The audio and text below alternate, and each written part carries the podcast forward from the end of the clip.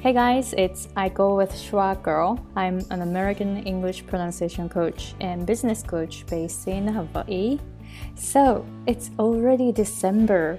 I am recording this right now on December 1st. So, we only have like 31 days left in 2019. So, how are you doing? If you are listening to my show for the first time, thank you very much for finding it. I am trying to give useful information for especially Japanese people who are working in an English environment and trying to build their own business. And if you like what I do, I have a Patreon page and you can support my show financially. You can go to my Patreon page, patreon.com slash girl, P-A-T-R-E-O-N dot com slash C H W A G I R L. There you can read my mission and vision. So I have two exciting webinar slash lessons in December. So I'm gonna make an announcement after this guest interview. So stay tuned. Finally, I was able to interview Rochelle Kopp. I have been wanting to interview her for a long, long time. So finally, today, I was able to interview her. So Rochelle Kopp is founder and managing principal of Japan Intercultural Consulting, an international training and consulting firm focused on Japanese business. She helps Japanese and people from other countries understand each other's cultures, and work together effectively. How Japanese can improve their communication in English is a theme that she frequently consults on and also writes about in books including the best-selling 漫画でわかる外国人との働き方 and 英語の品格 she actually gave me three other links to her books as well. So I'm just gonna read it out. So 反省しないアメリカ人を扱う方法34 That sounds very, very interesting. And the next one 英語の交渉直前7時間の技術 And 外国人部下と仕事をするためのビジネス英語指示フィードバック Yeah, so you can check out all the books on my website, schwagirl.com, or you can check out my podcast page, and I'll put all the links over there. In this episode, she shared two concepts that Japanese have but Americans don't, which I didn't realize those differences. So I actually learned so much from her. You know, I can use those tips in my own life right away. So I hope that you can take advantage of the information that she shared. She also shared some good suggestion for Japanese people who want to improve their communication skills in an English environment. So enjoy the episode with Rochelle. So Rochelle, thank you very much for coming. Thank you. It's great to be here. Thank you. So would you please quickly tell us a little bit about what you do? Oh, certainly. So I'm a management consultant specializing in cross cultural communication and also organization development. And most of my clients are Japanese companies that have global operations. Also, work with foreign firms that are doing business in Japan. Wow, thank you, thank you. So the reason why I wanted to invite you here is to, you know, share some um, like experience, like your experience of like how Japanese people can uh, work in an English environment comfortably. So mm-hmm. yeah, so now you live in Japan, right? Right, yeah. So I'm spending, you know, I go back and forth between Japan and the US, but lately I've been spending most of my time in Japan yeah can can i please ask you like when you started living in japan what was the like cultural difference that you got surprised with? Well, for me, that was a, a, you know, I first lived in Japan back when I was in my 20s, and I had a job working at a large Japanese bank. And um, there were a couple things that were pretty surprising, and um, one was trying to understand how to do nemawashi that that was considered very important for getting anything done in the company. You know, and I just wasn't familiar with that when I had worked in American environments.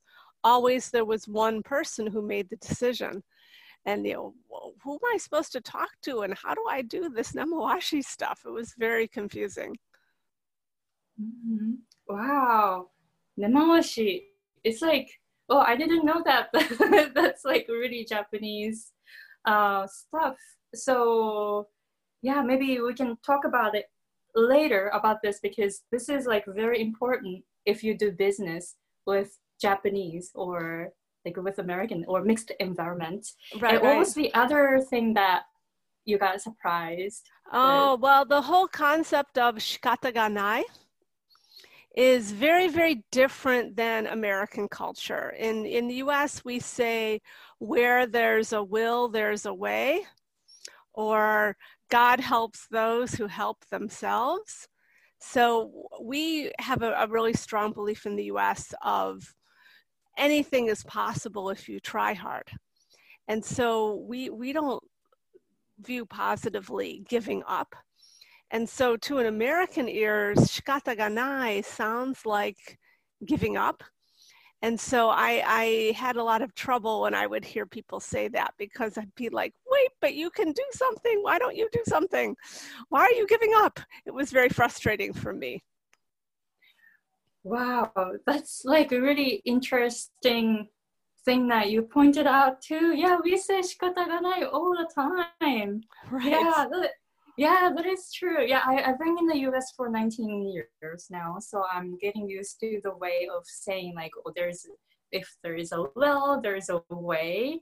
Uh-huh. But yes, in Japan, like, oh, shikata it happens a lot. So, right. oh, wow. So, going back to your first point of nemawashi, so um, how, like, when you found out this cultural difference, how did you overcome this like cultural like a culture shock or like how did you deal with this well, I think in that case for Nemawashi, it was more of just trying to get more information because it was really a technique that I needed to learn, right? And so, you know, mm-hmm. asking my Japanese colleagues and having them give me advice and guidance was really the key thing there. Oh, I see. So, like, did you find out like on your own? No, I had to. Get... I had. I had to ask. I had to ask Japanese colleagues. I mean, I I learned about the concept from them. They said, "Oh, you have to do nemawashi," and I said, "Well, you're going to have to teach me because I don't have any idea how to do that." Wow! Oh, that is so interesting. So, um, like so if okay so i think coming from like japanese side how can japanese business people deal with this difference in an like american environment well, you know, I think it depends a little bit whether it's a Japanese organization in the US that they're working in or if they're working in an American organization. So for people in an American organization, it's probably, you know, most important to figure out who the key decision maker is. And it would be more focusing on one person than perhaps you would in Japan.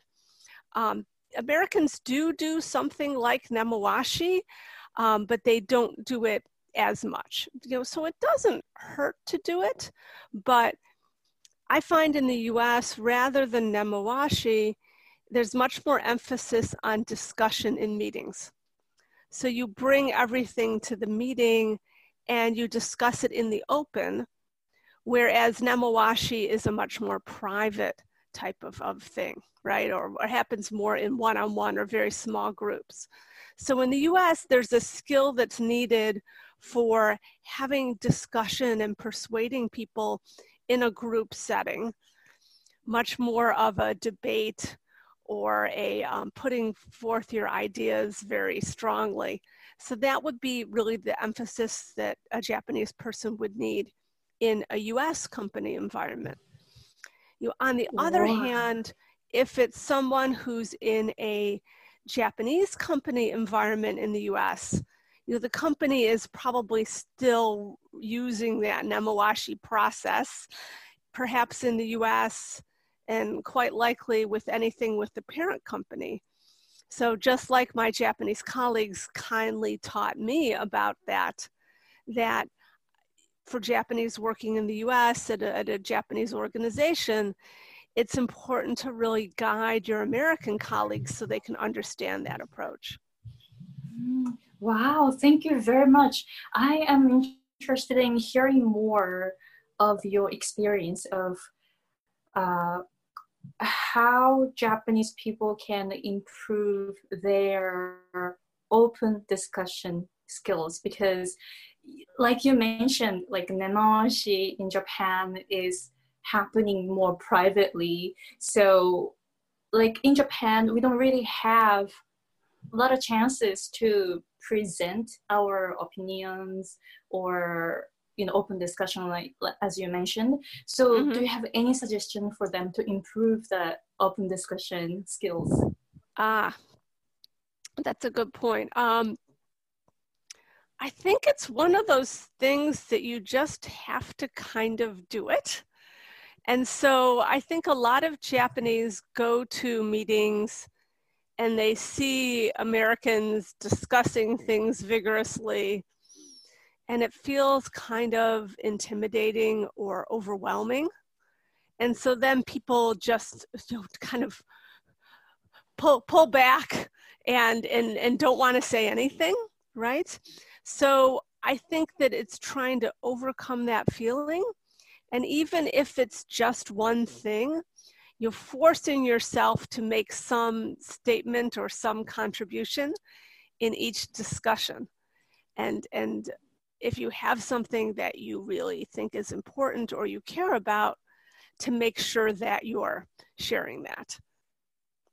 Yeah, thank you. So this is something I am actually trying hard, uh, something to contribute, right? So I learned that it's very hard for me to say my opinions, especially in a group setting, because I'm scared of what other people think about my opinion, right? Right, like, right. Do they agree or do they disagree? Right. But what I realized is that if I don't say anything, they will assume that I don't care. Right.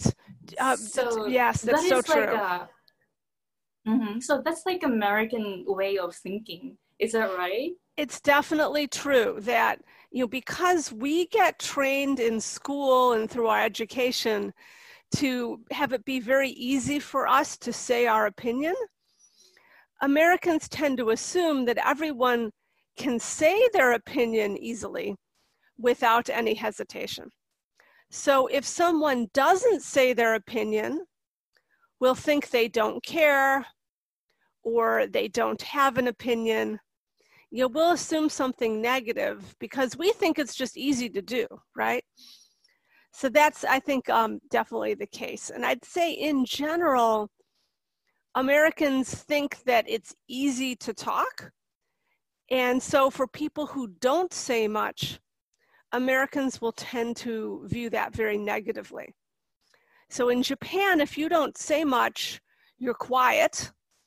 Sometimes being quiet is viewed positively, especially if you're a more senior person, being more quiet might be viewed as more professional or more appropriate for someone of your position. But in the US, being quiet always means you don't care, you don't have anything to say, you're not friendly, you're not interested. You know, Americans will almost always view it negatively. So, you know, what's interesting when I talk to Americans who deal with Japanese, I always say talk less and listen more. But probably for Japanese doing business with Americans, it's the opposite. You need to talk more, right? And so really forcing yourself to do that because you're right i think that there's so many ways that japanese will put a check on themselves. They'll think oh maybe what i have to say is not so interesting or maybe other people aren't going to agree or the conversation is moving along nicely in this direction and if i say something it'll disturb the flow and it'll bother people or it won't be helpful. I think Japanese find in their minds many, many reasons to not say something.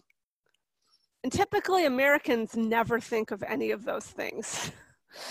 we just say it.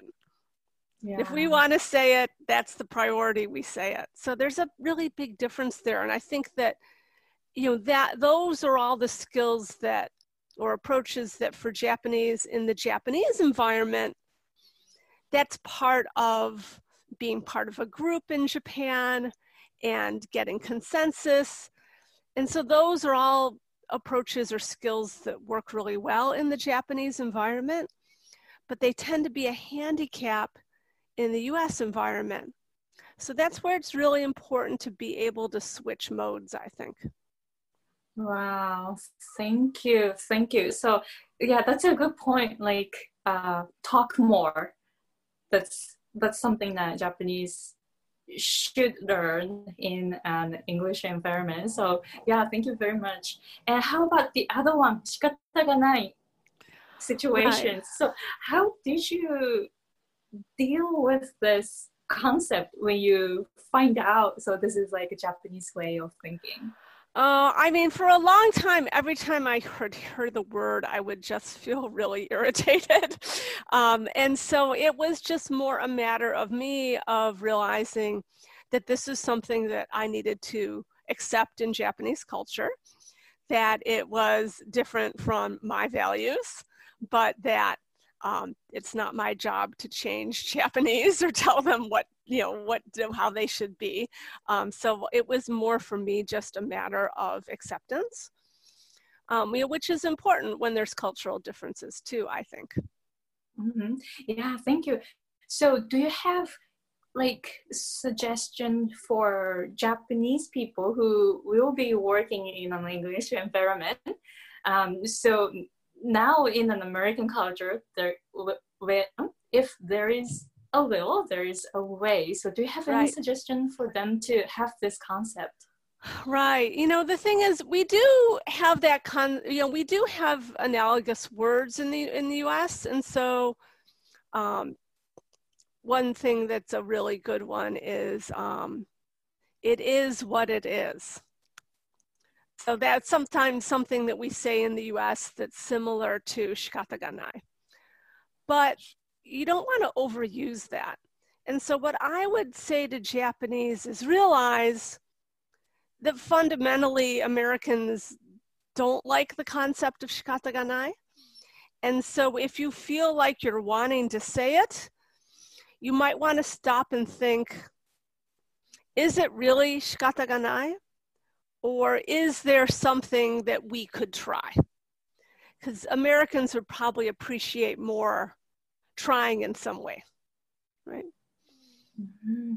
yeah so um trying something new would be very very scary thing or something different from you know what they've been doing do you have any suggestion for like you know like trying something to work it out like like any like mindset suggestion or something you have for them Oh, I mean, it's really, I mean, I just think in Japan, it's so easy to just go to Shikataganai because that seems simplest or safest.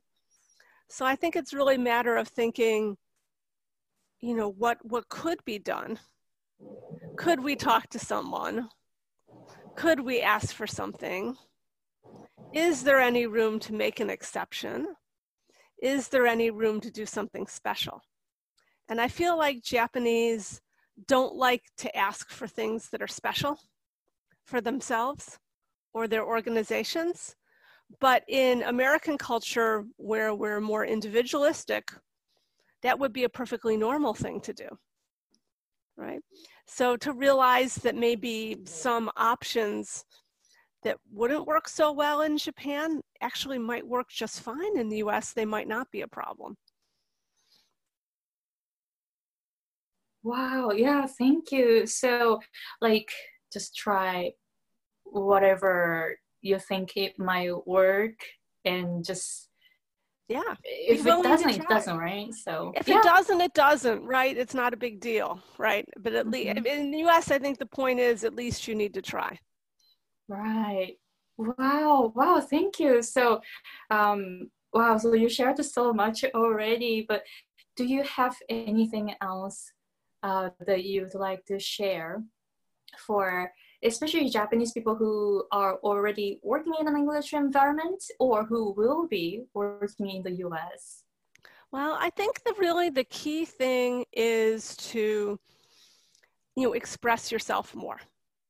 That in Japanese culture, it's ichi juo shiru, right? And so people will um, you know hear one, understand ten. You know that you don't have to say everything explicitly or clearly in words right? But in US culture, you, you have to say all 10, and often we say 11 or 12 just to make sure. And so I think there's really a continuous effort needed by Japanese who are working in a US environment to fill in all those blanks to, so that people don't need to read between the lines. And that's making everything as clear as possible, right? Yeah. And, and so that's probably saying a lot of things in words that in Japanese you would think, well, this everyone knows. There's no reason to, to say it, right? Mm-hmm. Yeah. So we tend to think that uh, probably like, oh, I don't have to say it. It's obvious, you, you know. It's obvious, like right? Yeah, exactly. And the thing that seems obvious to you actually may not be obvious to someone who, from the United States. Right. Yeah. Wow. Thank you. Actually, expressing yourself is very, very difficult. Um, like, because I, I grew up in Japan, so I kind of know why this is difficult, but we are not really trained to express our feelings. But I'm finding right. out feelings are very, very important in the US. Right. So, yeah. So, do you have like some advice for Japanese to be able to express their feelings? Mm. Well, I think one thing is probably to start with um, positive feelings. That I feel like Japanese particularly don't put fo- positive feelings into words very well. And so a lot of times that's just even saying thank you, or I appreciate this, or this was really helpful to me even something simple like that can be um, really important. And uh, again, I think a lot of times Japanese don't skip skip over that. They don't say it because it seems so obvious, right? Mm-hmm. Yeah. Yeah. This can. I mean, I am training myself to express my feelings, but I'm starting with my husband so uh-huh. it's like maybe um, we can start within their family. Right, first. that's a good place to start, yes. Yeah. And I think and, even if your family members are also Japanese, you know, saying some of those positive things more clearly, I think other Japanese people will like it too, right? Yeah, that's gonna make a really good, like a positive environment. Yeah, I think so. So I would start with those positive feelings and working on expressing those. Yeah. Wow. Oh, thank you. So if listeners or viewers want to find you, where and you know how and where can they find you? Let's see. Well, there's always my website, which is www.japanintercultural.com. I'm very active on Twitter, so I have an English Twitter, which is Japan Intercult. So it's J A P A N I N T E R C U L T. So that's just abbreviation of my company name.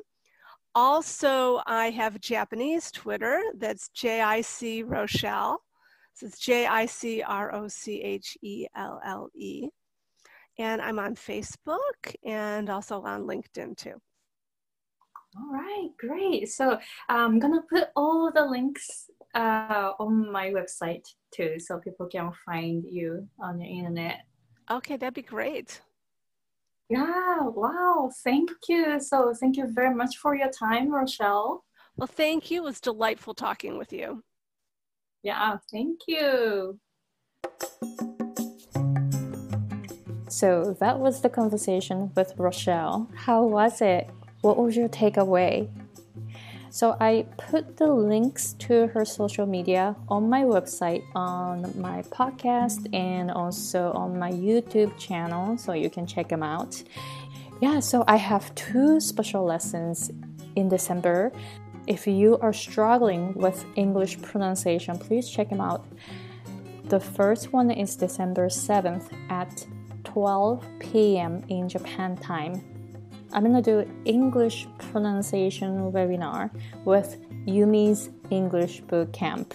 So Yumi and I teach American English pronunciation specifically, and we started out with katakana pronunciation and we gradually learned pronunciation and now you know we won't have to repeat ourselves anymore and our lives became pretty easy so if you are having a hard time because you have katakana pronunciation in English, then you can check out our webinar. We're going to share a lot of points for especially beginners who haven't learned pronunciation before. And we will use just easy terms. So i'll put the link here if you are interested in it. And the other one is like live lesson. It's on december 8th at 1 p.m for 90 minutes. And this live lesson i invite takashima maki who is a british English pronunciation specialist and we'll compare British English and American English intonation.